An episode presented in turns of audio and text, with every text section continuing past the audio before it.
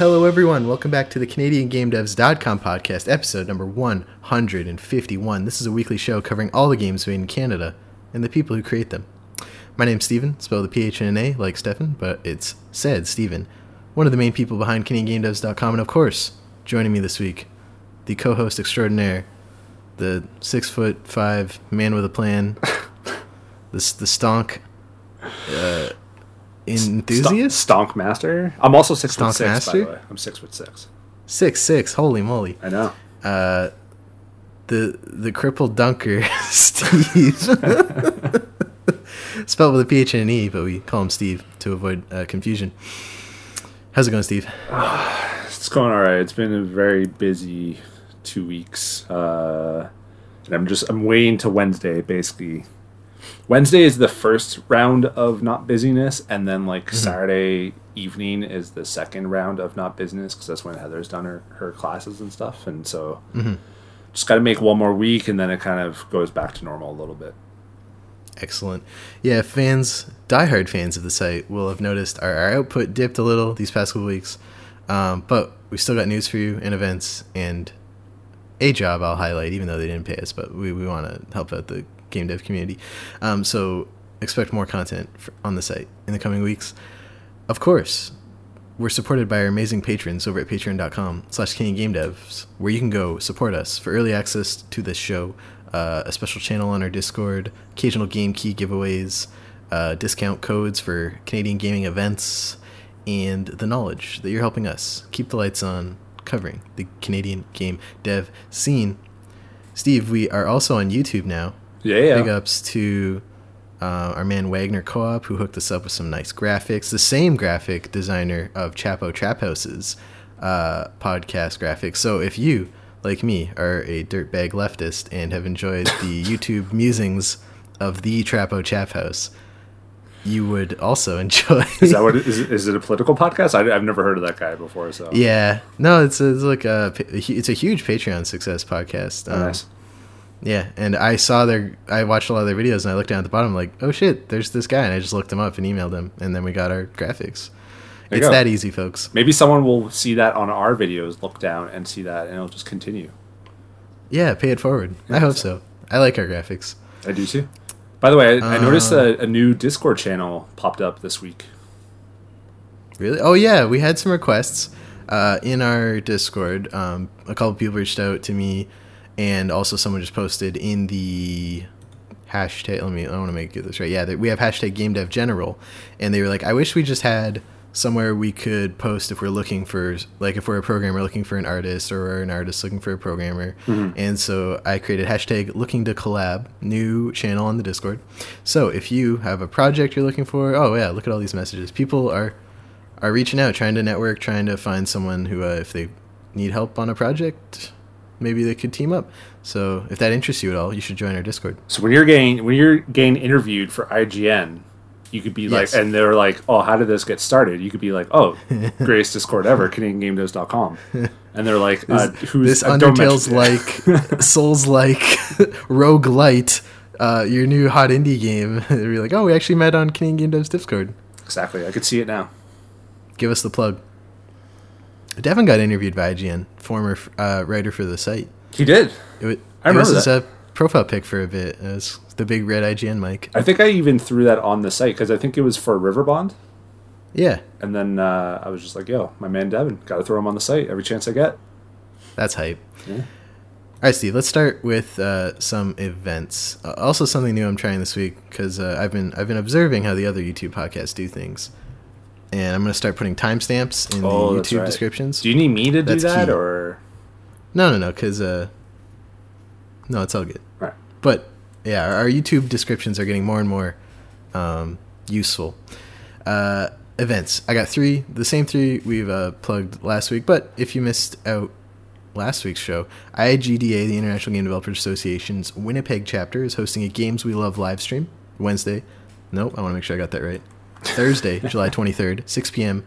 Eastern Time. So 5 p.m. Winnipeg time, uh, and you can just tune in uh, and hang out with the IGDA Winnipeg chapter, talk about some games they love. Uh, that again, July 23rd. Go check out IGDA Winnipeg on Twitter for more. Game Dev Atlantic happening this September 18th, 8 to 8 uh, Eastern, uh, and that'll be digital. So even if you're not in the Atlantic game dev community, you could hang out, maybe meet some people. Nice. And the day after is Game Devs of Color Expo, uh, which is happening September 19th. Uh, there's talks, there's people who are going to be presenting their work, and there's also going to be opportunities for workshops. So that's something to definitely check out. And I will also highlight, even though we've been kind of so so on uh, covering Ubisoft these past couple weeks, but they are hosting another Black Game Pros Mixer Friday, July 31st, 9 a.m. to 12 p.m. It's going to be a digital event. I'm almost 99% sure. Let me check. Um, yeah, they, they you can't hold things in person in Toronto still, right? Uh, it's like 10, 10 people are under, so yeah. You will receive a link to attend the event, yes, via email. so, again, that's Friday, July 31st, 9 to 12 Pacific. That's weird. So, that'll be noon to th- 3 Eastern? Yes. Yes, three hours. Uh, they are hosting talks from Stanley Pierre-Louis, CEO of the Entertainment Software Association. They run E3 every year. Uh, Diana Laura, account manager at Ubisoft Massive. Um, yeah, lots of people from Ubisoft Paris. Um, Ubisoft Massive Ubisoft is uh, is Des- is um not Destiny Division, isn't it? yeah, I think so. Yeah. Um, they've got yeah a lot of Ubisoft folks speaking here today, and the CEO of the ESA who put on E E3. Oh yeah, they did uh, The- they did the Division, Division Two, and a James Cameron Avatar project apparently. Oh man, wasn't wait, wasn't that still in development?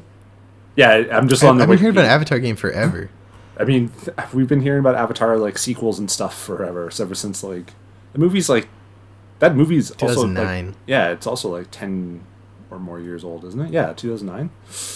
People only cared about Avatar because it had James Cameron's name on it, and it was the first big 3D movie. I Other was- than that, I was so bored when I watched that movie. I was yeah, no, I was- it's abysmal. oh my god, and I didn't watch it in 3D, and it was so annoying dealing with all the people being like, "Oh, you gotta watch it in 3D." Then, then, no, oh you don't. Like, No, you don't.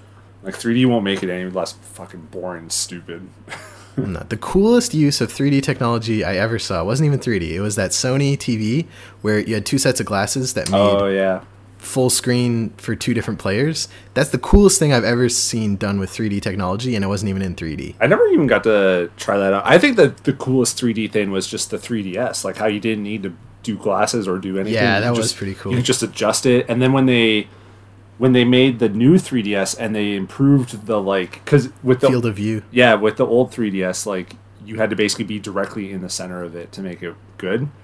Yeah. And then I remember the first time I saw that we went up like we were at Cineplex going to watch a movie and they and they just had like demos and I saw that and I was like, oh, this is this is magic. How do they do this? Like I, I So cool. it. It was so cool. That was like, I, I did the Sony TV thing at a, at a Best Buy in the States, and that Nice. blew my mind. I remember the first time I saw like 4K like top notch like the flowers like demo thingy that that they just have at like different not the flowers the game just like really nice pictures and stuff and I was like Yeah. I was like this is fucking incredible but then you know I have a 4K TV now and I've never experienced that because I don't think I got like the right cables and the right like everything so Mm. whatever. Um, I saw a, Q, a QLED, which was one of I think Samsung's new things. oh yeah And when they turn it, like you don't notice walking up to it, but then they turn it like on and off, and you're like, whoa, okay. oh really Because it's like one above OLED, which was like the OG Vita screen, which had really nice color and picture. do you have a But, uh, HDR TV Yeah, I have one, and you, I turned it on and off for like God of War and Horizon and stuff. does it do you- does it matter do you notice it Um, all it really does is the brights are brighter, the darks are darker. So like when you go into darker areas, like you see a lot more detail in the dark. But and then when you like the sunset comes up or the sunrise comes up, you can like see more detail into the sun where it might have been more washed out on a non HDR TV. because I like I brought that up to Heather to get like for us to get like HDR TV when Mm-hmm. the PS5 comes out, and we have a nice like 4K like 60 inch television that we bought like three years ago or something like that. No reason to get rid of it other than the fact that it doesn't have HDR, which I just asked you what it is because I so I don't know.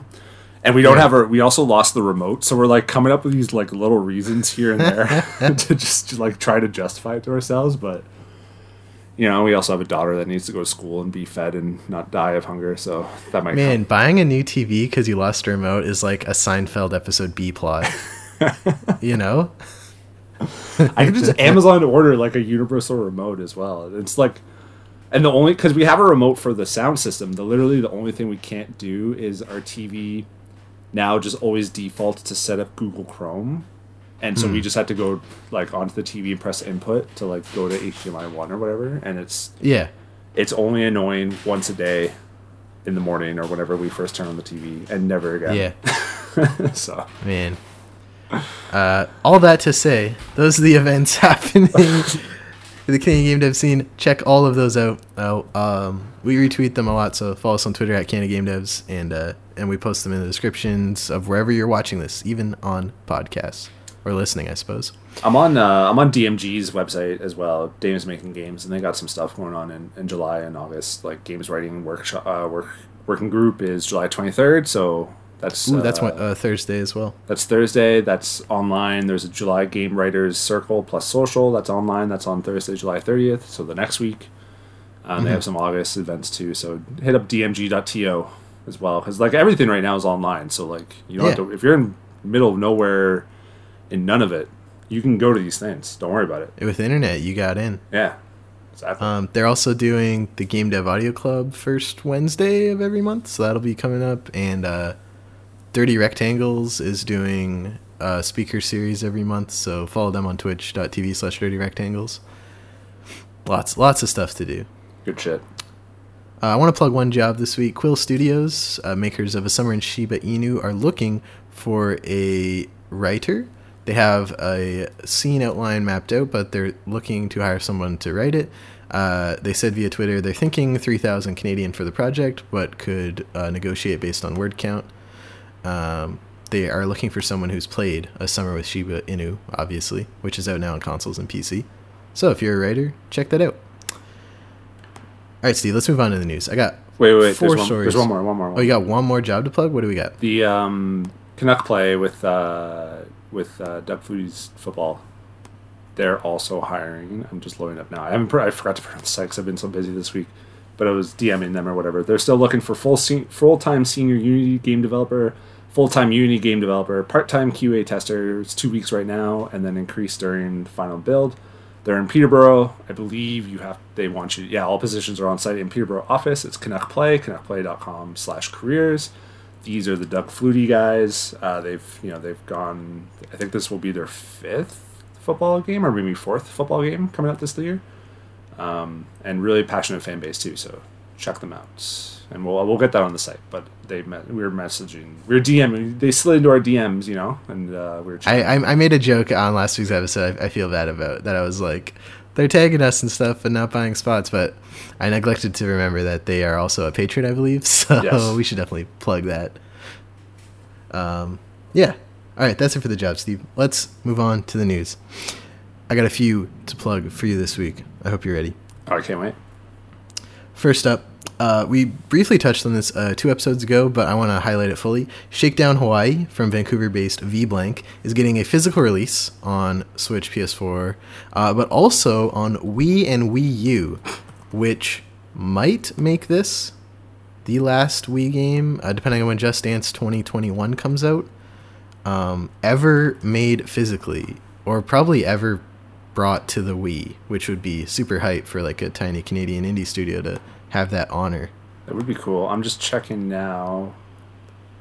They've been Uh. tweeting um like like how it looks like on like opening up the Wii menu and like using the pointer to select it from the game thing and it's like never thought I'd I'd see my game on a, a Wii. I was like that's so cool. I'm just looking now to see if Just Dance 2021 has even been announced. I assume actually I don't think it's been announced. What was the one we were talking about a few weeks ago then? Uh, well, Just Dance 2020 was released on the Wii, and that was but they right, but, but that's they, out already, right? yeah they yeah they do the same thing as sports games where it's like the year before is, is the next one or whatever. And they haven't announced the 2021, right? No, not that I can see, which is weird because we just they just had their Ubisoft thing. So you think, yeah, the last. So here's the here's the last couple releases um, for Wii: Retro City Rampage DX and Shakedown Hawaii is coming out. Uh, you know, in July as we're talking, or it already came out. It looks like. Just Dance 2020 came out November last year. Let's Say in 2019 came out in 2018 in October. Just Dance 2019, Just Dance 2018, Let's Sing 2018, The Voice, Just Dance 2017, Barbie and her oh sisters God. Puppy Rescue. That goes back to 2015. So Barbie and her sisters was the last like non-singing dancing game. Until Shakedown Hawaii. Till Shakedown Hawaii. There you go. So That's amazing. If you have a Wii and want to play Shakedown Hawaii in beautiful 720p, definitely head over to their site, pick up one of those copies. I checked as of recording uh, July 19th, and they were still available for purchase. So do you still have your Wii? uh, I have my Wii U, but I sold my Wii when I got my Wii U. Oh, but you all play. Yeah, you could still. I could play it. Yeah. Yeah, you you boot up the Wii U like UI inside of the Wii U. Yeah, isn't it just like a Wii? Like the, they just basically put a Wii into the game. Yeah, like the Wii is an app on the Wii U screen. You you click that, and then it opens the Wii itself. I'm uh, I'm adding Shakedown Hawaii to my wish list on PS4 if you want to play the sound. I'll play the sound. Nice. Um, next bit of news today. After I write this down, God damn it. I'm trying a new setup this week, Steve, because my keyboard's really loud. So I was like, oh, I'll use my laptop to do all the typing, so it's not super annoying. I feel like I I, do you want me to be doing the? Th- but I I also type loud too, so I don't I don't know. We can't wait. Nah, it's fine. Do you want me just to say the next thing? Uh, the next thing is Rainbow Six Siege Collegiate League announced. Uh, this is, of course, coming after they announced the uh, new North American Pro League uh, at the end of last year. Uh, colleges from across North America will have the chance to compete in a Rainbow Six Collegiate Championship, uh, sponsored by Corsair.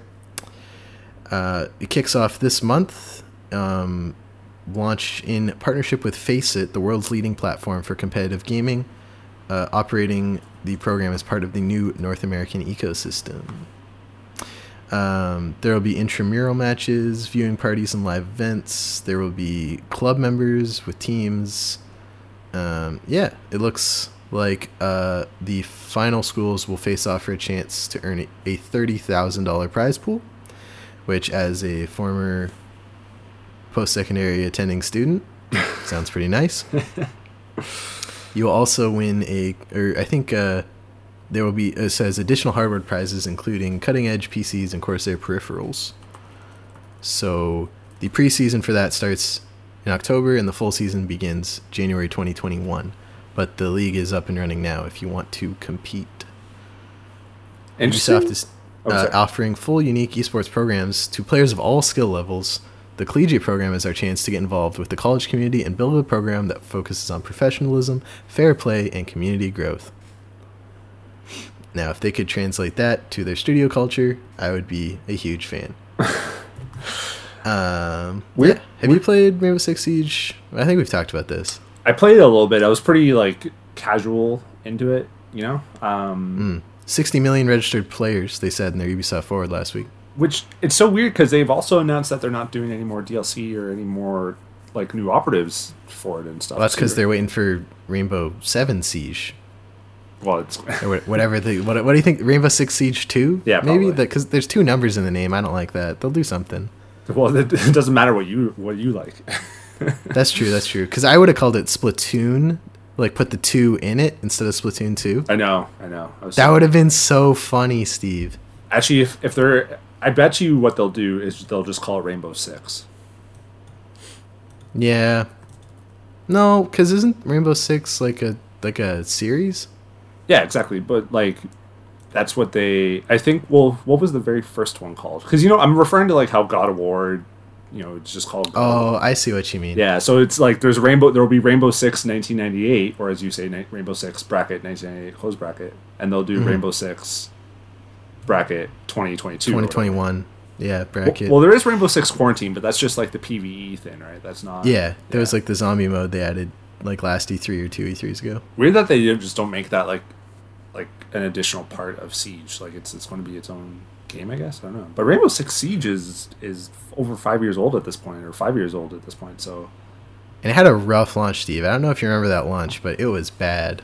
I don't remember it. I had to because I got into Rainbow Six like maybe a year ago, and I had the mm-hmm. the disc. And actually, it's stupid. The most interesting thing about Rainbow Six Siege to me is the fact that they completely changed their trophy list. Like it's a completely different list. Like Um, Overwatch. Yeah, but from my understanding, Overwatch just kind of tinkered with some of the requirements as like people's like abilities had changed. Rainbow 6 Siege literally like there was a lot of like the single player trophies and they just got rid of those and everything how it has to do with like online stuff.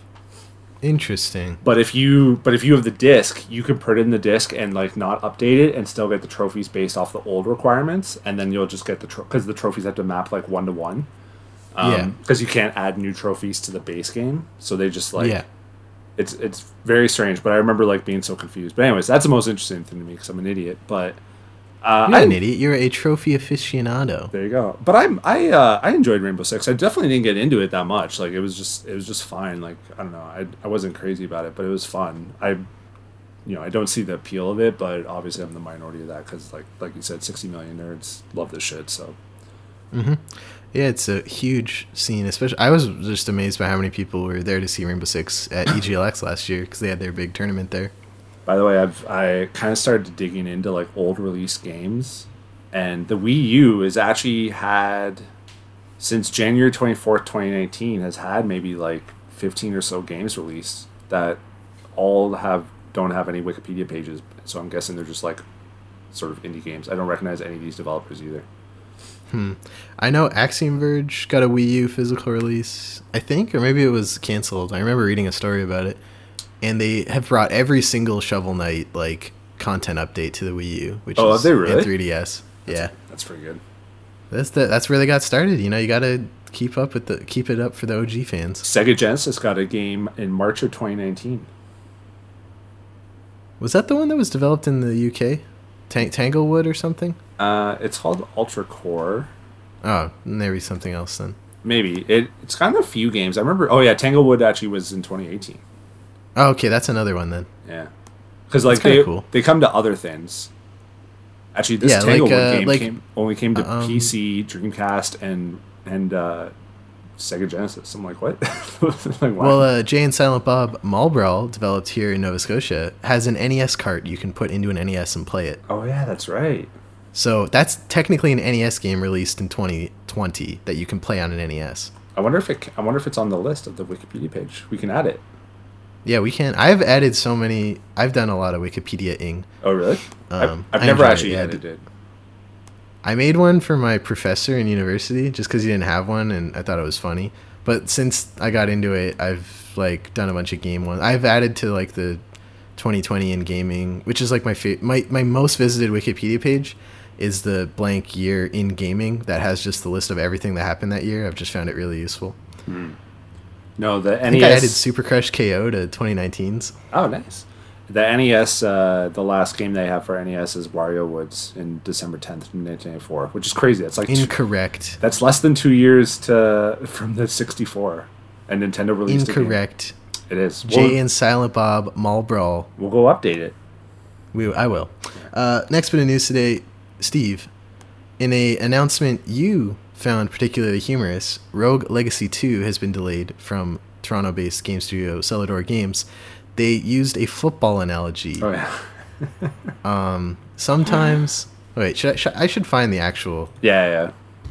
and uh, read it out because you, you thought it was funny and uh, it went over my head because uh, It's good times here. I found fucking it. It wasn't an easy decision, but we were delaying the early access launch of Rogue Legacy 2 from July 23rd to August 18th, so a bit less than a month. Game development is a lot like football. It's weird, unpredictable, and we don't know the rules. And just like football, when you get the ball, sometimes you've got to run with it. While stabilizing the game for launch, we've run into some minor setbacks, but most importantly, some features got so close to completion that we just absolutely had to see them through. This means more content, more stability, more bang for your buck come launch day. In our opinion, the game is already good, but these few extra weeks will help us turn this football into a home run. Thanks, sports fans. That's not how that works at all. you don't turn a football. Okay, that's okay. Even I know that one, but that's fine. It's cute. I get what I like what they're doing. Yeah, it's good. It's good. Uh, you know, delay, delaying a game is like it's just like whatever at this point. There's always things to play. It's also only it's less than a month. Um, You know, I'm surprised. Like you know more about the Steam ecosystem than I do, but like it's early access. Like I figured people would still be kind of okay with. You do want to make a you do want to make a really good first impression with That's true. early access. true, true. So, and that seems to be what they're doing here. I wonder if there is any worry because the closer you get to the fall, you're competing with um, the big games, you know. So, Yeah. I, I don't know if they're maybe like obviously you want to work on the game forever. Like if it was up to the developers when they were happy with it, no game would ever come out. Um, but I wonder if maybe they had originally wanted to do in the fall, but they're like, ah we can't compete with that. So like, what do we want to get into early access launch? What don't we? And they just made that call because delaying they- less than a month is not a lot of time in game development. Yeah, uh, there's not really much you can do in you know the the five the four weeks that they gave themselves or four and a half weeks. I'm just trying to see because I know in early access they usually say like how long early access will be. hmm I just want to It's on Steam and Epic, so it'll probably say on the Steam page because Steam makes you yeah, fill some, out like a questionnaire. sometime in 2021. So they expect to be in early access for, I mean, at least five months, but probably more than five months. Um, but I mean, yeah, cool. I you know, it's always good to. It's always better to delay a game than than release it like really shitty, um, or whatever. But hmm you know, it's always disappointing. But you know, at the same time, it's just like the you know how many how many backlog how many games do you have on your Steam library that you can just play in the meantime? Well, I bought that Itch.io bundle, so like four thousand. Oh, did you actually did the Black Lives Matter one? I did both, yeah. Oh yeah, yeah, yeah. yeah. Oh yeah, same. I forgot I had that. Yeah, you have you have four thousand games you could play if you ever wanted to, Steve. Uh, and I have games on there that I will most certainly buy on PS4. So if you put an hour into every one of those games, just an hour, and you paid five bucks, that's don't make me do math. Hold on. well, I didn't make you do anything. You just started to do it. Yeah, I started doing math myself. That would take you 167 days, uh, playing 24 seven to play all those games at least an hour. Okay, wait. Is it actually how many games actually I think it's like 3,000 my something. purchase? Oh, But, uh, when I when I go under my purchases, it's literally just all. Oh wait, bundles. Can I see bundle for racial justice and equality? Yeah. How many games were in here? Doesn't say the amount of games, but it does say there's 59 pages, and there's looks like there's a lot that I don't want to count out. So That's fine. You got a lot of games. Quite a bit. Point being, we're no shortage of games, so sell your door. Take your time. Uh, a delayed game is disappointing once. A bad game is disappointing forever. that's not really true anymore, though. But yeah, No, it's not because they had No Man's Sky, Rainbow Six Siege. Like really, like that. That yeah, it's out out of date. totally. We need But, a new one. Uh, call up Uh, Miyamoto. Just be like, yo, I know you Yo, guys. Miyamoto, I know you guys don't the- really care about patching and online stuff, but most other developers Patch the do. quote. Patch your quote. your quote's disappointing now. All right, Steve. Last bit of news today: Marvel Avengers. You might have heard of it. It's being developed in Quebec. Um, that's where Tony Stark was born. Actually, Really? I don't know if that's true. No, I, don't made think that up. I, I think he's born in the U.S. somewhere. Um, had a big live stream thingy, pseudo E3 conference, because that's what everyone's doing now. yeah. Um, where they announced multiple betas. Steve, um, all right, let me let me let me pull up the deets here for you. All right, so there will be a beta on August seventh for those of you who pre-order on PlayStation 4, a week later on August 14th for those who pre-order on Xbox One and PC, at which point the PS4 users will move into an open beta, and then a final weekend of beta testing on all platforms on August 21st.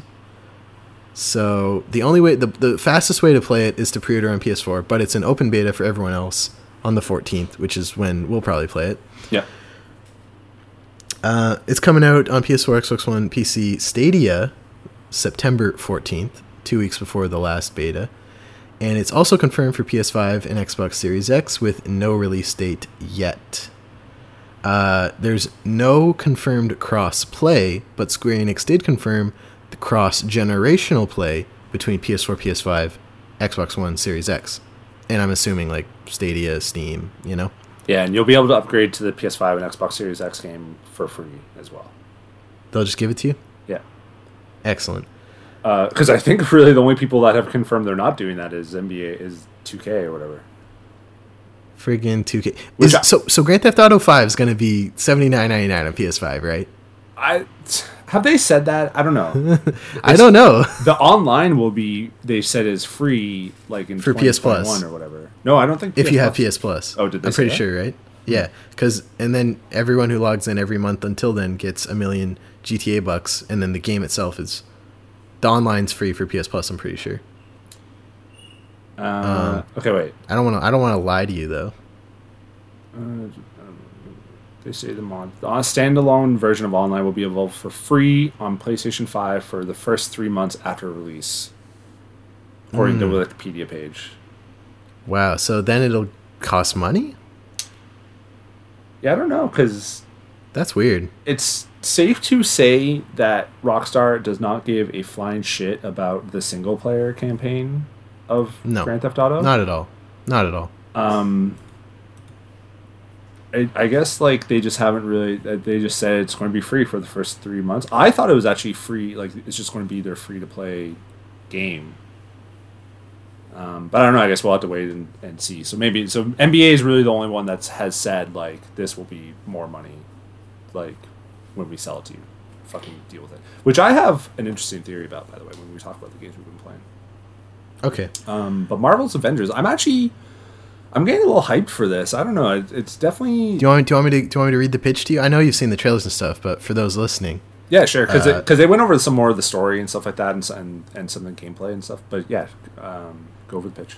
Do your let voice. me, let me drop the deed, Steve. Uh, they consider Marvel's Avengers a third-person action game. Pretty obvious from the trailers.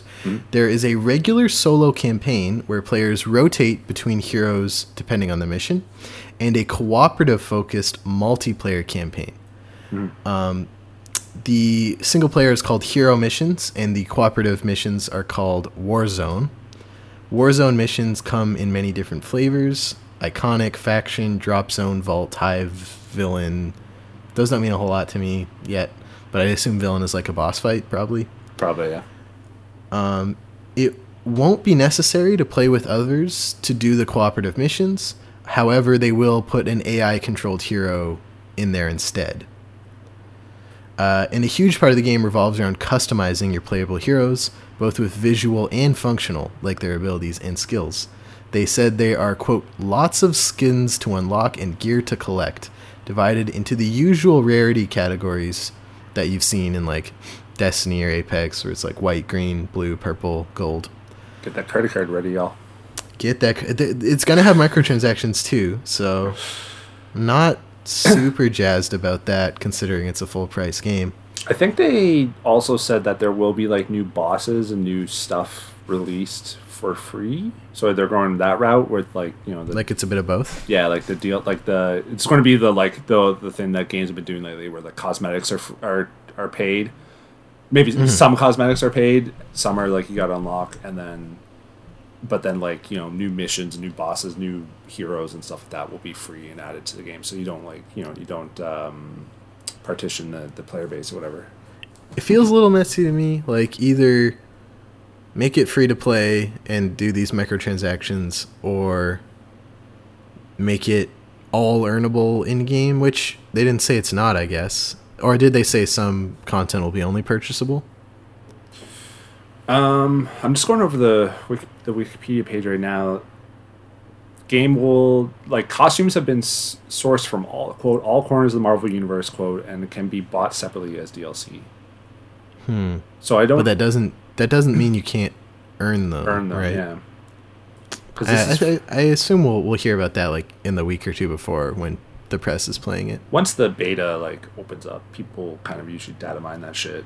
Although I guess I don't know, can you data mine it if it's on PS4? I don't know. They usually figure it out because that's what happened when. uh Well, I guess it was Star Wars Battlefront Two like released like a week early for people who pre-ordered like the expensive version, and then Yeah. that's that's when everyone Lost their minds. yeah they're just like uh this you have to play a shit ton of hours to get Vader. Uh, the heroes are all have separate skill trees, allowing for widely different playstyles. Developers said you can even turn Hulk into a ranged character. Ah. Interesting. the the clap Did you ever watch the old Hulk show from like the seventies or whatever? Lou Ferrigno? No, no, no, like the cartoon. Oh no. There's there's one where he just like literally just the animation is just him clapping, and then it's just the sound just destroys everything in front of him. That's amazing. So I wonder if it's that. Oh man. I assumed it was like because I like Mar- Marvel versus Capcom. Like one of his moves is he like rips up concrete and throws it. So probably Mm, it's probably that. something like that. Um, the story takes place at the height of the popularity of Earth's Mightiest Heroes during A Day celebration in San Francisco, the opening of the second Avengers HQ. Terrorists led by the Taskmaster strike and managed to destroy the Golden Gate Bridge. Jesus Christ, how many times, Steve, has the Golden Gate Bridge been destroyed across every media possible? Over a thousand, you want to say? Thousand. Yeah, I would say like bl- if you count like books, TV, movies. I'm blanking. Games. I'm blanking. I, I can think of uh, I, I can think of X Men three. Um, and it happened. Godzilla. Oh, the new. I didn't watch the new Godzillas. Actually, I don't know if it's the new one. I just made that up. Oh. Um, Godzilla's always in New my York. My point is, my point is, wrecking the Golden Gate Bridge as the opening for your game is like cliche city. Because you can't you can't have them fucking destroying buildings now because because of 9-11. So you got to destroy things where still, oh, people need to get over that. still it I- was 20 years ago. still iconic. You got to destroy something that's iconic still, but doesn't have that many people on it. no, I, I'm I'm not a big fan of hashtag Never Forget. I'm on hashtag Get Over It. Oh my Um, god, Yeah, that's, that's probably that's probably gonna get someone into trouble. But yeah, no, it's we, we can we can make break movies in, or wait, there was Superman Man of Steel. He levels like the whole city. They estimate like what was it like 30 million people died or something. and uh, oh yeah, Man of Steel one like the yeah, and then the, in the, the next drill thing or whatever, isn't it? the drill thing. Isn't yeah, there- I think so. Isn't there like some drill like on the other side and then just creates keeps creating? Yeah, and then that's set up for Batman to hit him. Yeah, exactly. And then they build that big monument where he, he saved the day. Yeah. Yeah. So so if, if Man of Steel can do it, or maybe that maybe that was why it, it tanked so bad because they Yeah, I mean, in fairness, did people didn't like 9/11. that. People didn't like that Man of Steel then. I don't know. Anywho, Avengers, it's coming out in September. Free upgrade next gen. It's gonna have full price, but also microtransactions. Don't know how I feel about that. Uh, they said Marvel's Avengers will receive free updates for a long time with new regions, story arcs, and new playable characters.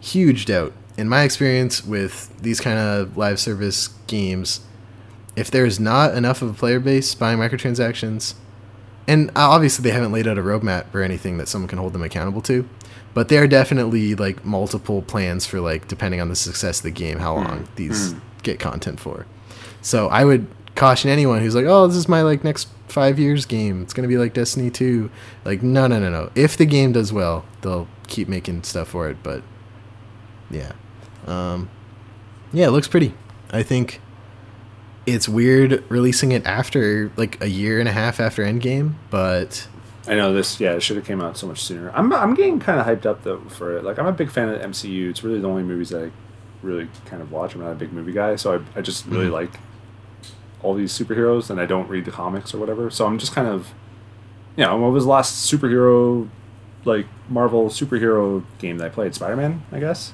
So I'm kind of Spider-Man bracket 2018 bracket yeah, that was that would have been two years by now. So I'm excited to, to dive into this world again. I it's kind of like I'll just wait for the PS5, like for it to come out on PS5, most likely though, unless like it comes Mhm. out and people are it's you know it's getting nines and tens and reviews and people are saying it's the bomb and stuff, which I don't think is the case. Just looking at it, but Mhm. I'm getting a little hype for it just with everything. Um, maybe I think the marketing is just getting to me. Is really is Mm. really it. it has some some pretty marketing Yeah, I mean, it better like it. it has a it has that that wheelchair superhero wheelchair superhero. oh did i make that up i don't want to make that up hold on Is there a wheelchair superhero? I thought i saw maybe i was seeing fan art Maybe I don't know. marvel's The only wheelchair person I can think of in superhero is uh, Batman's uh, Oracle girl. And Professor marvel's X. avengers will feature a superhero with a disability um said in a recent blog post that mariah or no social media manager megan marie and game designer Mariah Robinson discussed the studio's efforts to make the game more accessible and inclusive to people with disabilities. The most significant move is the inclusion of a non playable superhero who uses a wheelchair. Oh. The character's name is Cerise, accessibility specialist Cherry Thompson, who works on accessibility games for Ubisoft, provided uh, the idle motion uh, capture for the character model. Oh, there you go. Yeah, so that, that's cool. Not playable, but I mean, I guess that would be really hard. But they have money; they could have done. They could have done if they wanted to. I mean, it's it's it's great that they have it in there, but how cool would that be? You know, like flying or whatever in a wheelchair. That'd be fun. That would be fun. Well, I remember. Um, uh, I remember Professor X was playable in one of the X Men games, but it was like in his mind, so he wasn't in the wheelchair. He was like just still floating around and stuff. And I was like, oh, whatever. It's like uh, when you're playing as R2D2 in the Star Wars games, and he just has like jetpack legs, so he doesn't move so slow. Because they definitely, they definitely like put R2D2 in at like normal movie speed, and they're like, "This is awful. he needs jetpacks." Well, he had jetpacks Uh, in uh, in uh, Revenge of the Sith. Why couldn't he do any of that in the original? I don't know. Isn't that that's fine. like that's like the joke that they're like wipe their memories. Oh, also remove all the cool shit from R2D2. Amazing. That's it for the news this week. Uh, we'll be back with more juicy Canadian dev news next week. But now, Steve, let's move on to everyone's favorite segment of the show. What is it, Steve? Wishlist this. It's wish list this. I always say uh, wish list this this week at the end, and I like try really hard not to stutter. Cause holy moly, uh, it's a lot of, of this is you know. But uh, this week I have three games for you to wish list, and if you don't know, this is a segment every week where I highlight three upcoming Canadian made games you have to add to your wish list right now.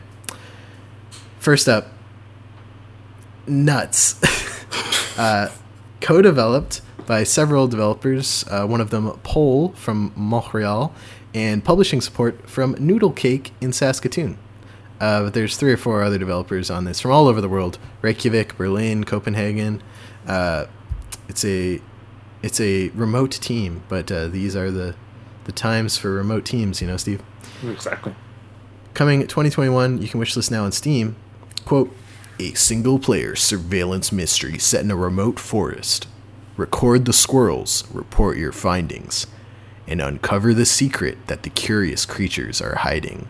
So, this is essentially that episode of Rick and Morty where he gives Morty the ability to talk to the squirrels and or no to hear the squirrels. And so he walks outside and starts like pointing it at the squirrels and the squirrels are like talking about their plans or whatever and like reporting coordinates and stuff. And then the one squirrel's like hey hey that one's looking at us kind of funny. Can can he hear us? Like no no wait wait what's that thing he's holding? And then they like start approaching him. And they're like hey no come here buddy. It's okay it's okay. And like morty starts running away and it like pans to rick in the garage and morty's running away and there's like a hundred squirrels chasing him.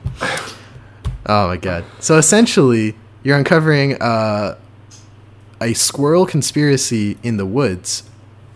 But the art style, Steve, is what I really want to talk about because it's just it's it's it's like one solid color on everything, and they're Yeah. very weird contrasty colors. So I'm like, picture like bright pink on bright purple, bright yellow on bright blue. Uh, like it's a very very distinct art style. Yeah, The- they show the, the gameplay looks where, like where like the inside is all green, like this really kind of green, and then like the computer is yellow or whatever, like a Mm-hmm. really bright yellow. Digging it. So so I'm, I'm I'm seeing the characters got a little home base here. It's like this little little um, research outpost with like a, a lawn chair and like your your cot. Uh, but then there's some TVs, photo development uh, material or materials, and like a clipboard where you're like putting up the photos. And so you go out into the woods with your camera and like adjust the end to like take pictures of the squirrels. Uh, an adventure in squirrel surveillance. Um, and then at the very end of the trailer, all the squirrels like rush onto your like research station and like look at you. So something's going on here, Steve. The squirrels are sentient and they are planning something. I believe it. I love this. I love this so much. And you know what I have in their Steam page? I was just about to say this. They have GIFs. They have GIFs and they're amazing. I love them. It was a finalist at Amaze Berlin 2020. Wow, that would have been like earlier this year. It was an official selection at the Day of the Devs, and it was part of the official selection at EGX, not EGLX, EGX in the UK 2019. So those are some high profile indie developer showcases. So clearly, the people who know indie games looked at this one and said, "Hey, this looks pretty cool," and I looked at this and I say, "Hey, this looks pretty cool." So I have to ask Steve, hmm is nuts on your Steam wish list?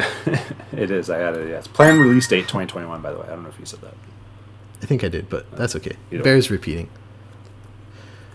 Excellent. Next game on Wish. Oh, I didn't ask you. What, what are you thinking about the Steam page? Of what do you what are you seeing? What do you like? I'm liking it. No, everything that she said, I kind of I agree with the color, the art style. Like, um, I'm, I just, I kind of want to know. Like, they intrigued, they piqued my interest of just like, what the hell are these squirrels up to? Like, I'm, I'm kind of interested in like how the story, um, you know, they say an immersive story with full voice acting. So I'm, I'm kind of interested, interested like, if you, if it's just you in the woods talking to someone or like if it's if you if you're a partner and if there's any sort of like kind of gameplay like that where one person's out in the field and one person's back in the thing like i'm kind of interested in that but like in general just like kind of amazed by the premise of just like what are these squirrels up to Oh man, it's like uh, it's like the Firewatch revolved around a conspiracy too, where you're like radioing in and stuff. i still got to play But this is- firewatch i haven't played it It's pretty good. yeah I like it a lot.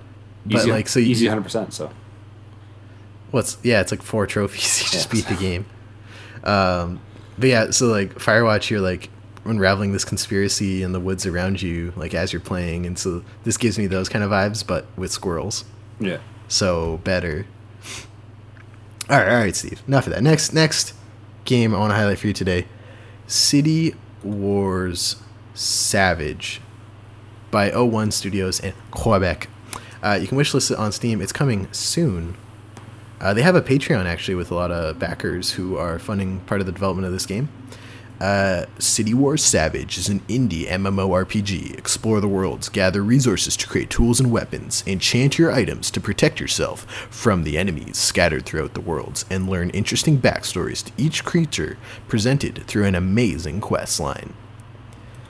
So, the art style is kind of blocky. It's Yeah, giving it's me like Roblox vibes, but not quite as like there's rounded shoulders and stuff. yeah i'm getting the vibe of like minecrafty um, graphics mixed with like the basically a runescape i don't know if you ever played runescape it might be a bit I did play RuneScape. Oh, Okay. Yeah. um, that's because that's what I'm getting. Because I'm it looks like everyone's just sort of like farm, um, you know, cutting down trees and shit like that, and battling monsters and stuff. I'm down. Um, But it's in like MMO, so you're doing all this with other people. yeah, It looks like you're you got a little party here, and you're like going into areas to like kill monsters and farm supplies. Ooh, one of the tags was investment too, so I'm down with that. You know what? I'm Go not, to the bottom of the the Steam description. One of the GIFs you can reprogram, and there's like a visual scripting UI. You can program NPCs to like start grinding for you. oh, that's like- amazing.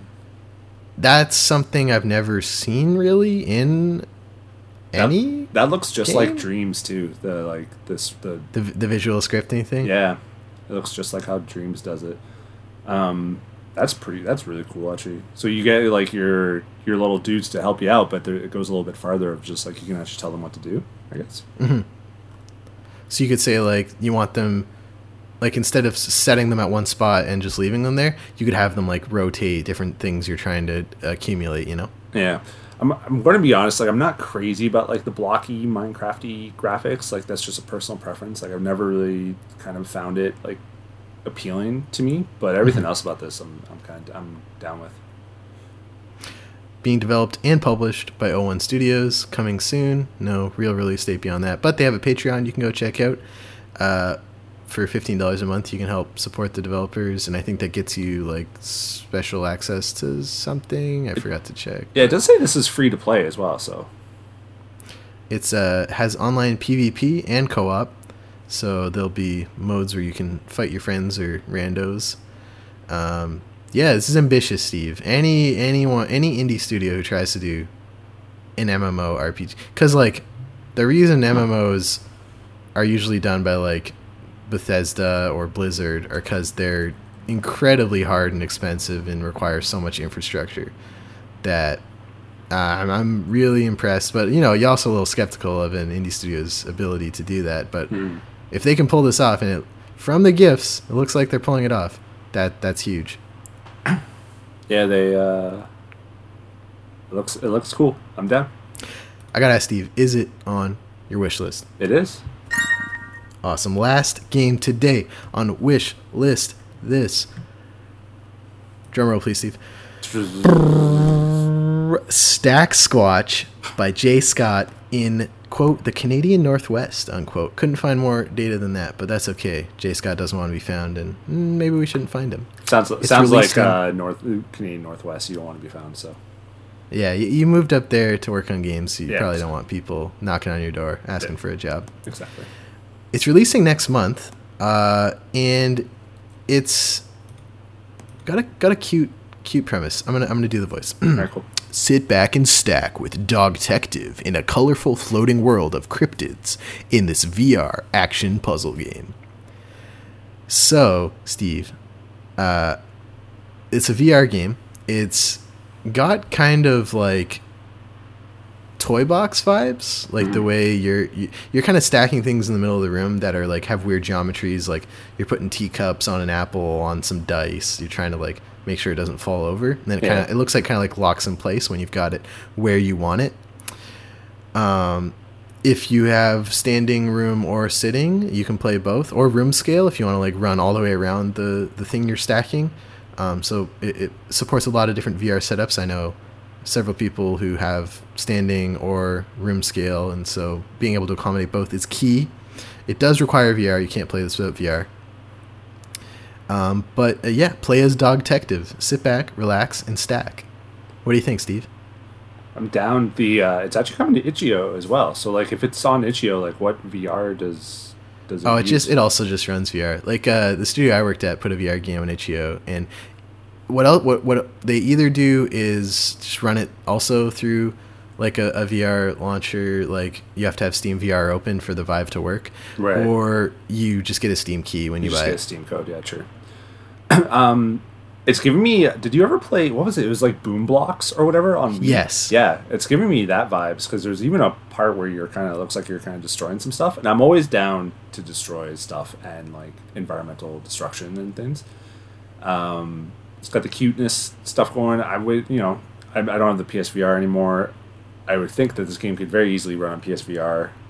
I hopefully, you know, this does well on Steam and itch.io and stuff that they move it to PSVR. Um, let's see, early. It's early access. What's the? You know, I always like to see how long it's going to be in early access, but I don't see that. Oh, Q1 2021. So Less than a year. yeah, I'm down. Uh, it'll be f- playable through Steam, uh, VR, and Oculus VR. So if you have both, uh, you can do that. Uh, he says in the top, um, I have several features that I need to implement before I call the game done. TM. I would also like to guide that with community feedback and popularity. So yeah, developed Stack Squatch Society. Uh, you can follow them on Twitter at Stack Squatch. It's just Stack and then Squatch.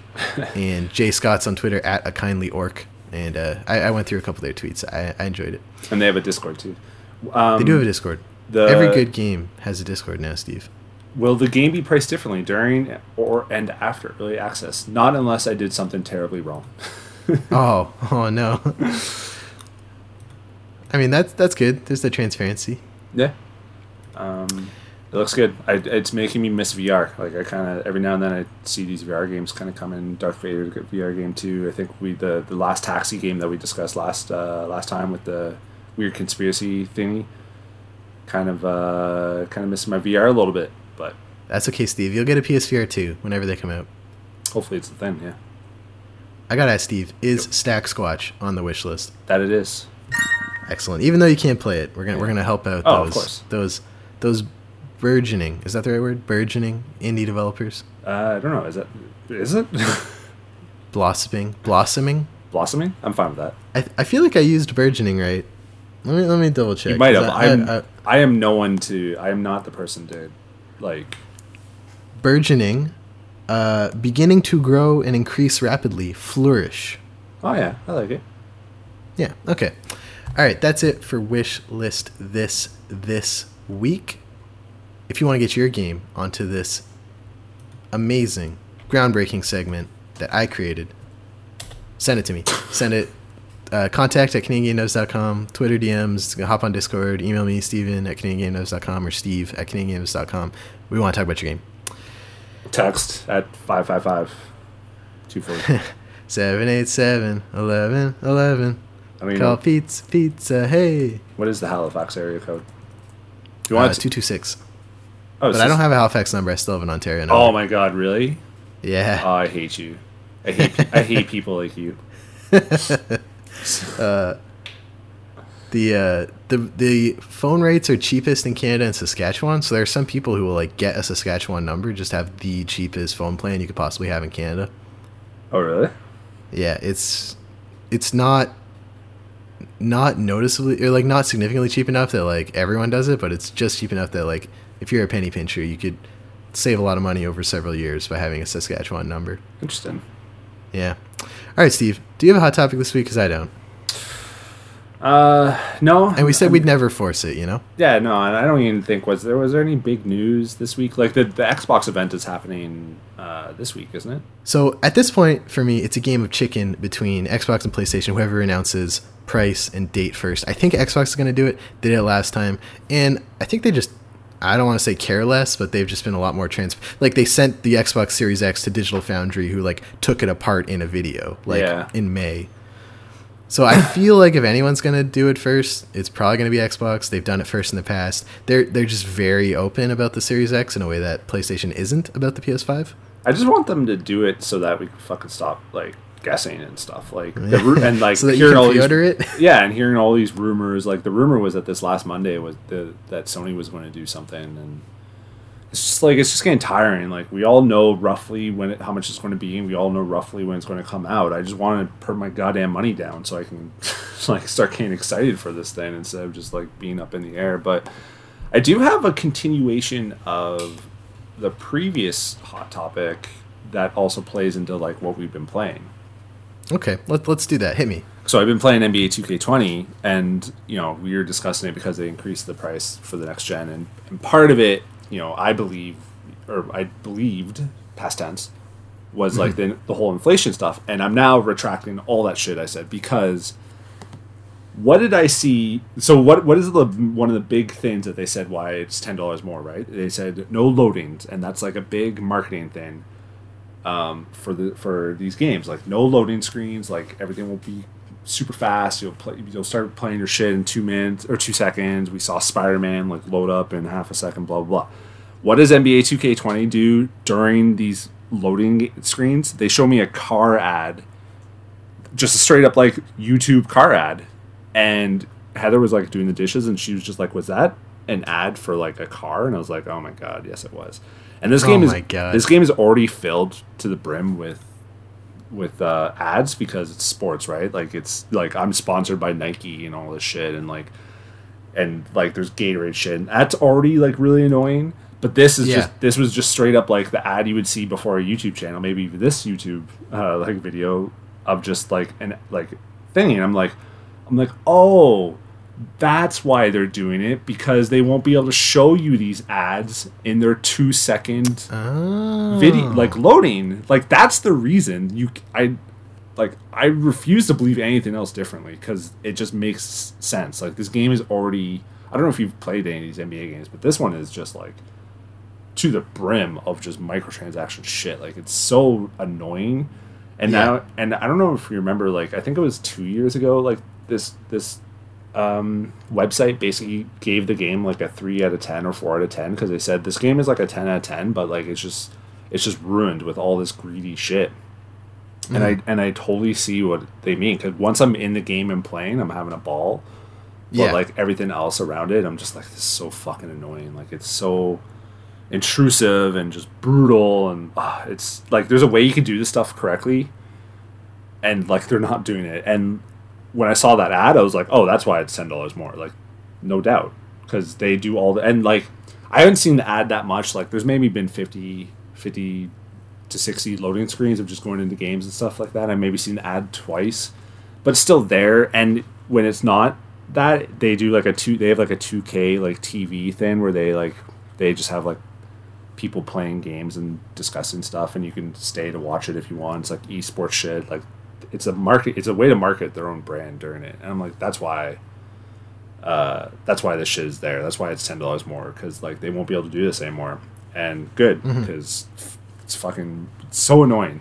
And Oh, they'll find they'll find a way. I'm sure they will. What's more annoying is that my friend who loves this game is moving to Vancouver and he wants me to like get the next one to play with him. I'm just like, oh my god, these games though. Would you get it on, on PS5 or PS4? I would get it on PS5 for sure. That's the Oh thing. man. And that's that's my conundrum. I'm just like, ah. So I'm I want to try to guilt him to just buy it for me. But the other thing about the yeah, d- definitely do that if you can. But I was gonna say the other thing about these sports games is they drop so fast. Like They do. and they're also bundled with a lot of consoles. So like my friend got NHL 19 like a month after it came out because it was someone who bought the PS4 bundle but didn't want it, and he got it sealed for like 40 bucks like a month after it came out. So like. If you just watch like Kijiji and Marketplace Yeah. for like the month after this game comes out, you could save like half the price of the game. Yeah, he keeps like he said he wanted to give me like send me forty dollars to spend because like t- my character starts at level your character starts at like sixty overall, which is just trash. And Right. I've been playing. I'm you know I'm maybe fifteen games in the season. I'm like seventy three overall, and I'm and I'm doing decent. And and I've played like other modes and stuff for like. Mm-hmm. For basically for twenty dollars, which is not a lot of money, you can get up to like 80, 85 overall. So they make like they make the Pay entry to win. yeah, they make the entry like super super cheap, and uh, it's just it's so annoying. My friend's been like, "I'll give you money to buy VC," and I'm like, "Dude, I'm not like if you give me money, I'm buying Uber Eats or something. Like I'm not, I'm not buying this VC. I want to. I'm just going to grind it out. Like it's it's so pay to win. And I played NHL 20. I played a decent amount of it, and it, and it obviously has the that shit, but like it's not as intrusive. Like NHL 20 or sorry, NBA 2K 20 is just like a different beast. Like it's it's in a whole nother world, and yeah, I, I, I basically take back everything I said about like um, inflation, all that shit, because that was a bunch of garbage. Like it's totally just because the the loading screens are a revenue generator for them. I mean, for NBA, I would give you that, but I do think we are within a year or two going to see a slight increase. I think so too, in general. Like the the cross buy makes a lot of sense, and that's obviously a very nice player friendly thing for Xbox has been pushing so hard. Um, but as soon as they're past that like initial release on last and current gen, it's just like who's going to be the first one to do it because then you're the bad guy. And I mean NBA is doing it, but like NBA is already the bad guy. I think a lot of people have a lot of not great feelings towards 2K yeah, and uh, NBA 2K in particular. So like, what's the first like Sony first party game or Xbox first party game? See, I think like we'll- Ubisoft. I think we'll actually see. it. Yeah, I think we'll see it from third parties first, actually, because they're the ones who are losing like thirty percent to every sale, Mm-hmm. right? Sony doesn't lose like you know, uh, Ghost Ghost of Tsushima comes out like the They 30, get 100%. They get hundred percent of it. Like thirty, the thirty percent that would normally go to Sony is just going back to Sony. So like they don't. Well, I mean, I don't know if the deals are different between different studios, because like, if Naughty Dog has a different deal with Sony, do they get more of the cut of their game than like Well, a later game to join? I don't think Like, that matters. I don't think that matters because they're fully owned by Sony, so it doesn't like the revenue that Uncharted Four brings in. I don't think matters at all to, the like the Naughty Dog does have an, an accountant basically. Like, it doesn't matter how much they bring in, except for like bonuses and shit that that kind of get released. I don't know if that's true. I don't know You if don't that's true. so? I bet because like then why did Sony Studios close? Because they obviously rely on the success of their games in some way. Yeah, because they they like they see that you know Zipper Interactive closed after making Unit 13. Like these games didn't sell, and it just became too expensive to run the the team. But I don't think like I don't think any money is going back to Naughty Dog other than just like when you know they say, "Hey, we want to hire this many people," and be like, "Okay, here's the here's your budget," sort of thing. Whereas No, if- I definitely, I definitely think there is. I and I, and I bet it's different per studio too, because we're seeing some studios put their games on Steam, whereas others aren't. Mm, sure. So Well, I, did I think I think it did is. you reach out to the Last of Us people? You can ask them. No, I didn't email them yet. Okay. I should. Could ask like, do you, who who pays for the potted plants at Naughty Dog? Is it you guys or is it Sony? Is it Yoshida is Who, it? who stocks the fridge? Does the Shuhei show up with a with a cooler and just put some beers in the fridge? What happens? What's the? I can't remember any of the people, the figureheads at at Sony anymore. It was Wasn't Jack Jack? Or, oh, they've all left it. I, I one of the IGN Unfiltered interviews was with one of them, and I watched like the Jim Ryan. That's the that's the person I was just thinking of. Jim Ryan has left, hasn't he, or is he still there? Yeah a, bun- a bunch of them have left, and one of the founded by Andy Gavin and Jason Rubin in 1984 Who's and acquired by Sony in 2001. that's Naughty Dog? Yeah, Are they still there? They're probably making bank then.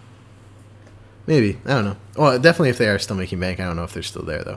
That's all on the side. I, I think there is like a per studio.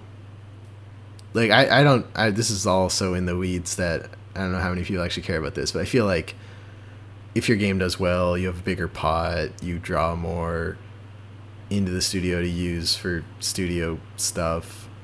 Cause like Insomniac just opened a whole new studio. Like they they moved offices last year, so like they must have had whether Sony like gives them permission to do that or they're just looking at their own numbers and being like, all right, we can do this now. I gotta imagine that it's Sony being like, you can do this because it's just like the bigger brother giving little brother like the allowance or whatever. The parent hmm. giving the kid allowance, just being like, all right, you guys did had a good year. You released whatever, and this is your budget for the year. It lets you expand. You don't have blah blah blah. Like, I think it's like hmm. that. Like, it, I look at it as the depart like how I, I work at a department in a company i just see it as that except for the department's like an actual company but it's fully owned and paid for so like if last of us 2 sells one copy versus 10 million copies naughty dog has nothing to say about that it's just sony that's going to make a decision based off those numbers not naughty dog But then like sometimes studios leave. Like Bungie left Xbox despite well, I don't, being I don't a think subsidiary. I don't think Bungie owns. Did they own?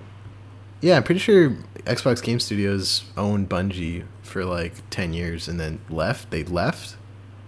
Yeah, I mean, you could always kind of buy out, like, during certain cases, you can always kind of buy out like your ownership or whatever, or or whatnot. Um, 'cause- Yeah, in, in uh, October 1st, 2007, Bungie announced they were splitting off from their parent company, Microsoft, and becoming a privately held LLC. yeah. So they must have raised some capital to basically just do that, to just say we're going to buy this stuff. That's interesting. I don't know. Yeah, I don't. I guess it's just like That's a little too inside baseball. yeah, like I, I I've never worked at a AAA studio or managed a AAA studio. I'm just thinking of how I kind of look at it, like with the the work I've done and the teams that I've been a part of. But I've always worked Mhm. at like tech startups, so I don't even I don't even know what it's like to work at a company that's fully owned by like another company. hmm Um, but basically, what I'm saying is, I think a third party will be the first to kind of raise the prices because they're the ones who are losing, you know, more towards Sony and, and Microsoft and stuff like that. Yeah, I, th- I think you're right. I think, uh, and I, I think in some way that's totally warranted, like for these bigger, higher quality games. So like, and everyone uses Cyberpunk, Cyberpunk as the example, but they could totally charge hundred bucks for that game, and I, I think, like that's probably what that game's worth Yeah. if all if all things are to be believed. Whereas like if you try to charge a hundred, I mean they already do like ten different versions of every Ubisoft game, but like if the if the lowest edition of Far Cry Six was like ninety nine ninety nine, I'd be like, uh, I I don't feel like you've done enough to push. Like just based on the past ten years of your games, I don't think this will be enough pushing the envelope to warrant that. But um, yeah, someone someone's gonna do it. I'm someone. It's a game of chicken for who increases the standard price of their games and whoever announces the PS5 or Xbox price first. Yeah, I wonder if EA was just like high fiving each other when when Take Two announced that NBA would be ten dollars more. Be like, yeah, we're not. We're Have not. they announced any of the EA games are getting the like free upgrade? I think they said Madden. Um, Huh. Matt, the next Madden will be. Uh, I don't know about FIFA, but I feel like that was one of the things. At least on Xbox, Madden will uh, you'll get the best version. But like we've mentioned before, like it's kind of confusing where it's like, do you just get the benefit of you know there's going to be a patch like do you get the patch for free or do you just kind of get like the added bonus of like a, more powerful like thing Mm-hmm. i don't know so that's but i believe let me just uh i'm trying to find like madden 21 where where it says Because then, would you buy uh, would you buy NHL twenty twenty one on PS4 and get the free upgrade? I don't know. See, the thing with me in sports games is like I usually just wait like two or three years in between, so it feels like a big significant thing. So That's like smart. NHL twenty, I loved because the last one I played was NHL seventeen, and I'm Right. like, oh, they, they actually put quite a bit of stuff in here. Um, so I don't know. That that's the thing because like anytime I see people getting mad about like the gameplay of these games, it's like they haven't changed anything. I'm like, of course they haven't changed anything. What the f- like? What do you expect? These games are made in like seven months. like what? Like I don't It's know. not a lot of time. No, it's not. Uh, so Madden 21 will be available for PlayStation 5 and Xbox Series X upon the release. As proven, this the next installment would be really. Eh, okay, maybe maybe I'm wrong. Maybe they maybe there isn't like a free upgrade. They're just getting released on Xbox One or Xbox Series X and PS5. All right, Steve. That that's enough hot takes for the week. I'm gonna I'm gonna call it there. Last segment, Steve. Why don't you tell me what you've been playing? Uh, I didn't get a chance to play that much this week, but I did mention NBA 2K 20, fucking garbage. Uh, we both been playing 300720 to 1. Yes, I want to beat the developer.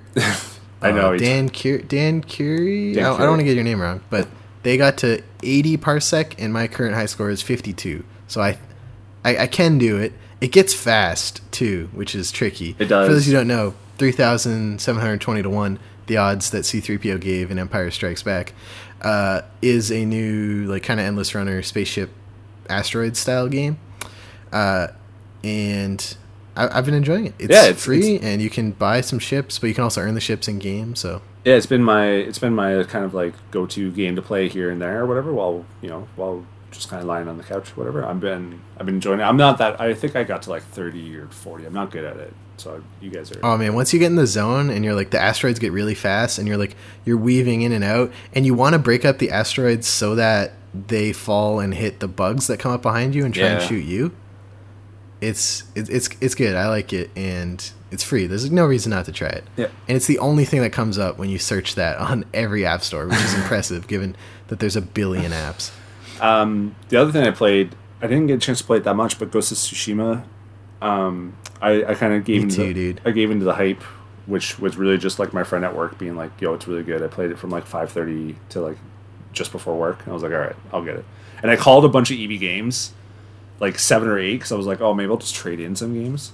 And uh, none of them had it. They're all like, "Sony didn't send us enough copies." I'm like, "Yeah, of course they didn't. And then one was near like my in-laws, and I knew I was coming going to my in-laws today or whatever and I was like, "Oh, what about Sunday? Would you get another shipment?" There was like, "Oh, we're actually closing the store for good on Sunday, so no." I'm like, "Ah, fuck!" like, we're Like per, like closed forever? yeah, permanently closing the EB games. So Oh. Stock ain't, ain't looking too good, but I'm I'm really digging Ghost Tsushima. I love the colors in the world. Like, it's so cool to just kind of roam around. I I tried playing the gray and white or black and white like uh, mode. I forget what it's, it's named after that director. Um, and I feel like it just takes away from the world a little bit, like because the world is just so cool and colorful. Um, but I'm not that far. I'm only like two hours in or so. I like the little touches of like the standoffs, and I like like the the HUDless thing. There's not like you use the wind to kind of find where you're going and and and whatnot. I've been playing with like English subtitles but Japanese voices because Yeah, me too. 'Cause it's a bummer because their lips don't match. yeah, you know what though? I got a mask um, to cover my face because you just find gear, and I'm like, oh, I'll just wear this mask. just like, Problem solved. problem solved. Um, so yeah, I'm not I'm not that far, but I'm I'm enjoying it. It's cool. It's also really hard. Like it's way harder than I thought. I've died a lot. I don't know about you.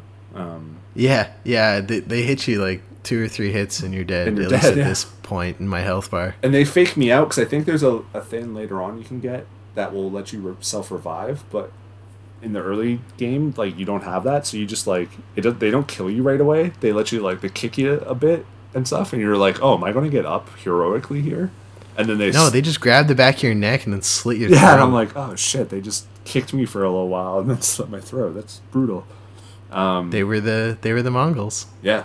So I'm, uh, and you know, it's it's fun to play a samurai game that uh, like there's not many samurai games out there, and the ones that do like Nioh and Onimusha have like demons and other shit. It's just kind of cool to play like a historic like samurai versus Mongolians like war thing. It's got me looking at the Wikipedia article for that invasion too. So I'm just like, yo, this, is- this is dope. You know what? I was too, and it's not historically accurate. And I was reading an interview with Nate Fox, who's the one of the creatives at Insomniac. yeah, he said like they kind of used some creative, creative. They uh, took some uh, creative liberties with this game. Yeah. They kind of just stitched together like the best of of like Japanese settings that aren't. It it's not, of course, actually really representative of the island of Tsushima. no, I, and and I saw that they they were looking at doing a a real historic person at first, and then people were like, "You shouldn't do that," yeah, and so they're like, "Okay, we'll make our own like our own story here." Um, yeah. I mean, from the uh, the perspective, the per, no perspective, the perception I have of Insomniac, not Insomniac, sorry, Sucker Punch Productions creative vision is they kind of just like do what they think looks cool. Like when they're receiving some criticism for um, the native representation in Infamous Second Son, they were like, "Why did you decide to tell a native character?" And he was like, "Oh, we, we were like, hey, there's there's native people in the state of Washington. Why not just pick one of them?" And that was the extent of the thought that went into the decision for their main character. You know, like Yeah. So that, that's the that's the level we're kind of operating at. So I totally bet like at the start of this at the whiteboard it was like, "Yo, samurai are cool." samurai, dope. Let's fucking do yeah, this. like we do like a samurai thing, and you can like run around the island and like do showdowns like in old samurai movies. Like like, and I'm I'm fine with that. I've been reading a lot of criticism of the game from, you know, the usual suspects. That sounds kind of mean, but like the the conversation around this game is is definitely a little dicey, and I think I think there is some some hurt feelings from a lot of the. Or I've read you, you know Dia Lacina on Twitter. Yeah. I, I, you don't have a strong opinion of her, but I well, I just Uh, muted her because it's just like too much. I'm like, I feel like nothing is is good for you. like you just you just seem to complain. except for Demon's Souls, she likes Demon Oh really? I don't know. But, every um, every time I see her come up, it's just complaining about something, and I'm just like, I don't need that in my life. Like, so I, I have her muted, and I yeah. She's I also native. listened to to she is yeah. So that hit a little close to home. yeah. I was going to say in Infamous. Second Son. Yeah, that's what I figured. Um, but I, and then I was um, listening to Waypoint's review of it, and Austin Walker is like a, a big fan of like Native history and had like not sorry Native sorry um uh like Japanese. Japanese history and stuff, and had like he so it was like a self-described like four-year samurai phase, and he was like it bothered me so much in this game that every like they took a lot of historical inaccuracies. Like apparently the haiku wasn't even invented yet, and it's like one of the main side things in this game is you go to different vistas and meditate and write a haiku, Yeah. but like that didn't exist yet, and like apparently later in the game there's certain weapons that didn't exist for a couple hundred years that they definitely just threw in because they were like cool gunpowder things and we needed to have a on rails gatling section in this game and so in that way i think it's kind of dumb but in the other way you said like you get to points in this game and you're like yeah i'm just gonna stare at this for a bit and the photo mode steve i don't know if you've messed with it but you can do like not even just photos you can set the camera somewhere and then start playing and record it Oh really? No, I haven't made. I, I've never really gone into the photo mode, like in any game. The photo mode in ghost of tsushima is awesome I even turned it off to be perfectly honest because I was like, I don't even want to. Tsushima? Like, yeah, I don't even want to like. No, dude, it's so so good. And you can like so you can set the you can set the camera up and then like turn on the wind so like your cape moves and the trees move and you can almost like make like a gif. It's like it's so cool, Steve. I I, I got I got I love the photo mode in this game. And I I usually mess around in photo modes like for like the first couple minutes of every game, but I think I'll be coming back to that at a lot of points in this game. And the colors are amazing, which makes me wonder why anyone would play it in the black and white I know. old samurai That's what I, was. I, I tried it out when I got to the Golden Temple, which is like such a beautiful scene in the game, like the area. And I tried it out, and I was just like, "This just ta- this." I'm like, "This I don't want to play this at all." like this, like it just. I don't want to. I'd, I'd much rather play with colors. Um, so The other I- thing that struck me, especially coming off of The Last of Us Part Two, is it feels in it's very stiff in the cutscenes, and the the intro isn't the best. Like, it's kind of like cliche video game intro and like the, the characters faces feel stiff because like i'm coming off playing like 30 hours of the last of us part 2 which probably has like the most impressive cutscene to gameplay like fidelity facial animations motion capture performance of like probably any game ever released hmm. and started playing tsushima and like the eyeballs look like marbles and the face like the, the cheeks just it just looks so stiff and not natural after playing last of us part 2 which is no fault of uh, Ghost of Tsushima. Like they don't have the, you know, resources, and I'm I'm assuming a lot of the technical talent of Dog, which is like, you know, they- they're the best of the best in, in air quotes, and but that is something that struck me right away. As I'm like, ah, this this just feels kind of stiff and open worldy game cutsceney, and it wasn't was I wasn't really vibing with the intro. But once you got into the open world and you're, you're riding around on horses and walking up to Mongol camps and doing face offs, I was like, okay, okay, I, I can do this. Yeah, I didn't, I didn't feel that way. One thing I have noticed is just I don't know if there was a giant memo that was just sent to all like Sony studios to just have to add like flashbacks into your game because I feel like every single like PlayStation game lately has just had flashbacks to to previous moments like Last of Us, obviously Last of Us Two, Ghost of Tsushima, um, Days Gone had a bunch like, and I I think like Ghost of Tsushima like the coolest one was that that boar one um, when you first kind of like assassinate someone. I was like, this is this is dope. I don't know. It's it's it's a really cool game.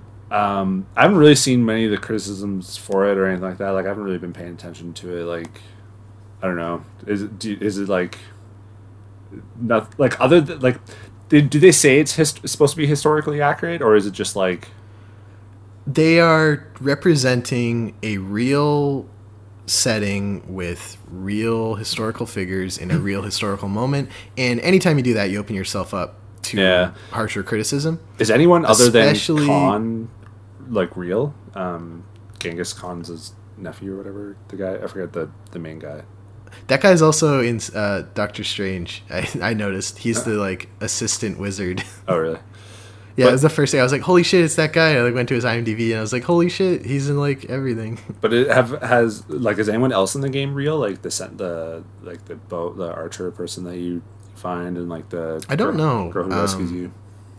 I think the like emperor you, you hear about and the like, um, I think like the head samurai. I don't. They're not called the head samurai. Like a, they work at like a kitchen or something. But like the those characters, I think are are real. But I can't hundred percent confirm. But just a lot of the other stuff, because like when you start up the game, there's no like year or something that pops up on screen. Like they don't say like Tsushima Island 11, 12 or whenever it's supposed to be.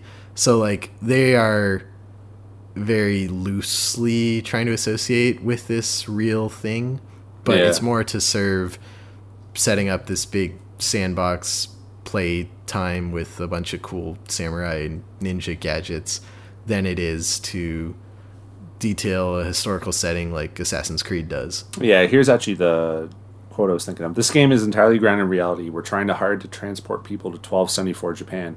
We've inspired by history, and we're not, but we're not building it back stone by stone. We're not trying to rebuild Tsushima Island. Our protagonist is a work of fiction. We actually thought about using some historical figures, and we were, and we asked some people who are more culturally aware than us, and they said that it wouldn't be, it would be insensitive, so we didn't do it. I was like, all right. I mean, I mean, this game definitely feels like a bunch of middle-aged white guys in Seattle wanted to make a samurai game, and I don't think there's anything wrong with that. It just feels like that. No, I mean Kojima is fucking shit all over American politics in like eight different games. So I mean, like people, But they're not trying to shit all over Japanese no. politics. But if what anything, I mean is like kind of what I mean is you can make games just by not being like part of that culture. You know, Mm-hmm. it's also not like it's not like they wrote a story of a of a real Japanese person who lives and like how they, um, you know, their struggles of being a Japanese person like today. Like they're they're making a game of from like twelve seventy or whatever. So I don't know. I don't really feel like diving into that girl's tweets or whatever, but I can. Yeah, I don't know. The game's fun. the game the game is fun and for most people that's the most important thing about a game Yeah. um yeah i've read i've read a couple interesting because there's something we said about like sort of the the japanese imperialism and how the samurai were essentially like a police state right like they ruled through fear you you don't want to do anything illegal or the samurai show up and kill you Just in the public square Yeah. yeah, so like you're playing as one of those people.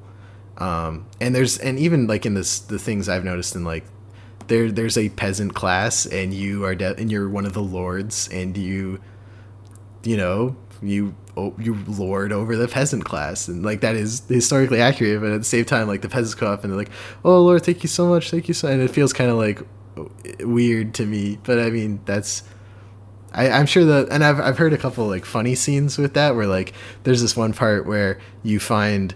Uh, you come to this village, you're like, oh, would you like to meet our samurai? And and, the, and you're like, oh, I didn't know anyone else survived. And you walk around the corner, and it's obviously some peasant who just found samurai armor and like put it on and just pretended to be the samurai for that town, which is funny. Um, so I, I like the little moments like that. That um, you know, it, it is a very serious game too. Like, there's not there's there's not a lot of quips, and not a lot of one-liners. No, there isn't. There's not really. There's not. They don't really throw humor in or anything like that. So, um, your character is like a pretty strict character, I guess, and like very kind of like. I, I mean, honor or whatever is kind of like a big thing in this game so far, at least. Like in the first couple hours I played, and he like has to struggle with like killing someone from behind and not letting them see him and know or whatever. Mhm. Um, which you know, I I don't know anything. I ask me if I even knew what if Tsushima like if that island was real before this game even fucking was announced. Like I didn't even know this island existed. I didn't know anything about this invasion. It's got me reading on Wikipedia. I don't know anything about samurai or samurai lore. Like all the samurai things I've ever known about were from like Onimusha and and uh, Nioh. so like it's uh I don't I don't know much about all the backstory stuff, but uh, I'm I'm quite enjoying it. I like kind of the story, at least where it's coming from, like kind of building up an army to just like because you got your ass handed to you and and whatnot. So save your uncle. So I'm down with that too. Um, I read that they went to Tsushima, like some people from Sucker Punch, and then like a local paper wrote about it, and they all were extremely worried that you know the mainstream gaming press would pick up on that and be like, "Oh my god, what was Sucker Punch doing in Tsushima? This weird, this random Japanese island. What this next game confirmed set in Japan?" And then apparently no one picked it up, and it just sat on this local paper's like website for like a while before they actually announced it. that's amazing. I know that's so funny. It's like the the Titanfall. No, sorry, the Apex Legends map leaked on Reddit like a year and a half before the game came out, and he was like, the or whoever posted it was like, yeah, this is the next battle royale from Respawn. Here's the map. I got a leak, and they were like, ah, no, it's not. And then they announced it, and it's the exact same picture of the map. In the yeah. I always, I always love little stories like that. Someone, someone calls it, and no one believes them. Like the kid who, the best one of those. You saw the kid who was on the plane, and the guy in the seat next to him was looking at the pitch deck for the the Tomb Raider. oh, it was on uh, it was on a, a subway train or whatever in Montreal. a subway Yeah. train. And they and he, he was just taking pictures and then posted it. It was like, oh my god, new Tomb Raider game. And they're like, no way, these are fake. And then they announced a new Tomb Raider game, and he was like, I told you. and the thing with that is like he he took that photo like in Montreal, right? Which is because the the last Tomb Raider game was done by uh, Montreal Eidos or whatever, and not Crystal Dynamics. Yeah. So people were like, even thought it was more on like fake because it wasn't the same studio. I Yeah. that. That was good times. Oh man, so good. All right, see. Uh, oh, I also want to plug. Uh, I've played some Superhot Two this week. It's called like Superhot Mind Control Delete or something, but uh, it was really cool. They, uh, everyone who bought the original game got the second one for free, essentially. Even on PS4 and Xbox Oh. One, they'll send you a code to your email, which is pretty cool. Well, I feel like an idiot. I don't have that game. Shit. I mean, it's still on. I think the launch week sale. Um, but yeah, I, I really like it. They did some cool things with it where um, you sort of play like all the levels are divided up into like five or six random levels that after each or after a couple, you can like add a new like perk to your character for just that level, which I really like, and really mixes it up and it, it pulls from the same like 10 or 15 levels but like puts you in a different place with enemies spawning in from different places. And so as you begin to learn the levels and you get deeper into the game every time you get to it you feel more and more confident and like i'm like running around corners and like throwing compact discs into someone's face they shatter and you grab the shotgun and like shoot down the stairs the two guys who walk up it and they both die and it's like it's it's super hot it's really hmm. good and yeah it's on PC and Epic or Steam and Epic at the moment, but they'll probably bring it everywhere else like they did for the Yeah, first one. sure. Cool. Super dope. That's it for this episode, CanadianGameDevs.com podcast, episode number 151. Thank you so much for listening. Uh, really appreciate it. Uh, also, thank you to our amazing patrons who you can join over at patreon.com slash Game Devs if you want special two-day early access to the show, an exclusive Patreon only channel on our Discord, occasional game key giveaways, as well as uh, gaming event discount codes, and the knowledge that you're helping us keep doing what we do.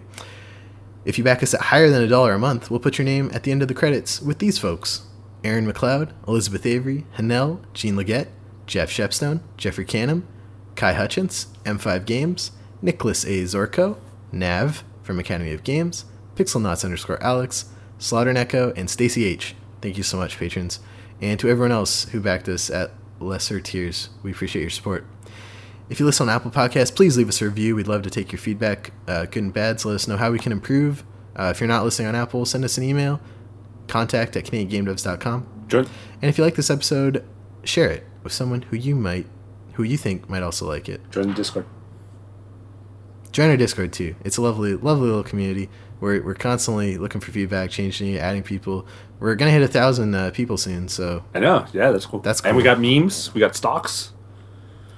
Man, the memes page is great. I like to start my morning. I go to the memes page, just scroll through the past like twenty or thirty memes, find a couple good ones, share them with my friends, as you are wont to do with memes and how they successfully travel across the My internet. stocks channel is pretty much dead because I hate all you fucking people. So I just think you're the probably literally only the person in our channel. Who it's like stocks. the it's like the thing that I developed, like the habit, not the habit, the like the um, I don't know, the thing that I kind of started to read into a lot and got into during quarantine. Like I bought some stocks and have been keeping an eye on the market and stuff like that. And it's just been like the fun new kind of hobby that I've had this uh, this quarantine. You know what I'm saying? no, you're you're part of the capitalist community. You're part of the problem. Whatever. I'll play the anthem here. Um, thanks for joining me, Steve. It's always been a pleasure to chat with you about games, how we're feeling, what we're playing. Uh, where can people find you on the internet? uh, Stephen L. Crane, various places, Instagram, TikTok. Actually, I don't remember what my TikTok name is, but um, and Instagram. I just really just post things about my daughter. But sports are starting up soon, soon as well, so I'm quite excited for that. So Except not baseball, right? Because they couldn't get in. I don't know. I haven't really been following it. Like, like yeah, the Toronto Raptors are in uh, Florida, Florida. and then the hockey is in uh, Edmonton and, and Toronto. Edmonton and Toronto. And then I don't know the Blue Jays situation is because I thought like they were just going to play in Boston or not Boston in um, in Buffalo because that's where the AAA team plays. Um, but I, I don't I don't know what's going on. I I I've heard like inter squad games are happening. I think like basketball starts in like a couple of days. To be perfectly honest, like I think it's in like I think it's like next week. There's games start up again. So they should have just canceled the seasons. They should fucking greedy motherfuckers. But still, I'm I'm happy.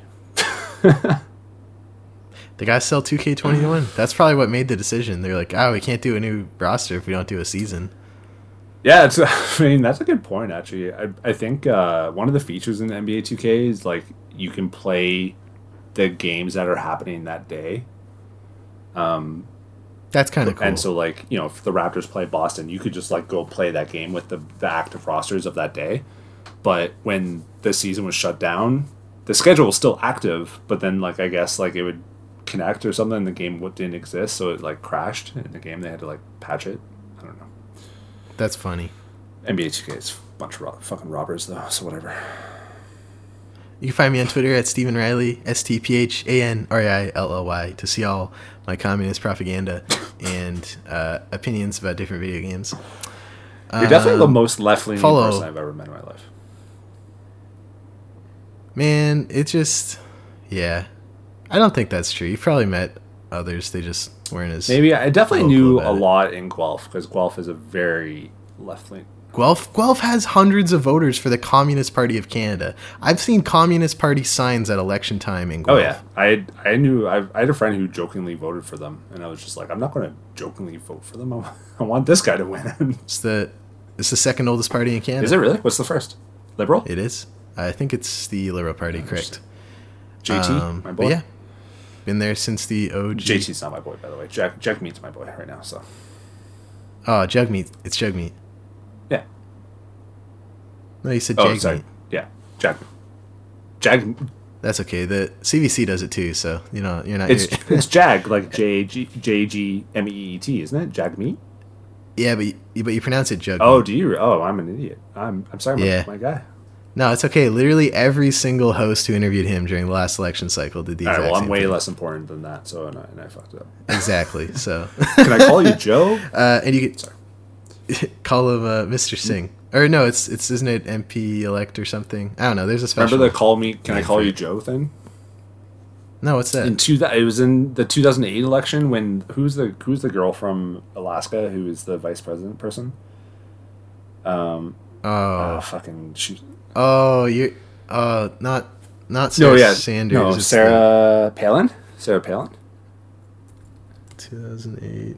Anyways, it was against Sarah Joe Biden, Palin. and it was the vice president like uh, debate or whatever. Yeah, it was Sarah Palin. and she basically she, i guess she had a hard time saying joe biden and so she before like the debate started she asked him if i can call you joe but the mics were on so it just came off as like can i call you joe just like he's a senator like call him joe biden like how can you not say that name like oh man anyways sorry Good shit. Find us on uh, Twitter at Canada Game Devs. We couldn't fit the whole thing.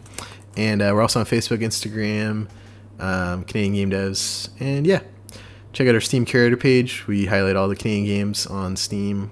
So if you're interested in supporting some Canadian Steam games, check us out there. Until next week, stay safe Cool. out there. bye